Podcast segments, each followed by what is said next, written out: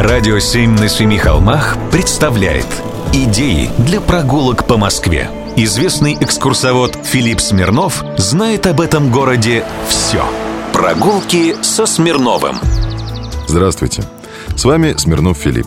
Я родился и вырос в районе Чистых прудов, на улице Жуковского. Про дома, что стоят вокруг нашего, я знаю много замечательных историй. Самое интересное – про дом номер 19. Его построили как доходный пятиэтажный дом в 1897 году. Все его пять этажей занимали богатые многокомнатные квартиры. Их сдавали в аренду владельцы дома. Отец и сын по фамилии Прейс. Но отцу на месте не сиделось. Скучно ему было деньги жильцов собирать. Вместо этого он активно занимался развитием воздухоплавания.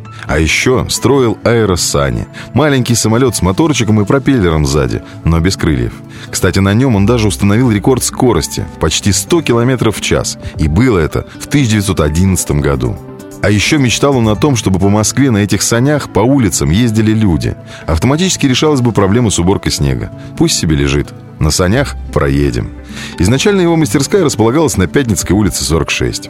Потом они переехали на Тверскую 67. Это там, где сейчас концертный зал имени Чайковского. И везде рекламу о своей конторе он давал одинаковую. Вот такую.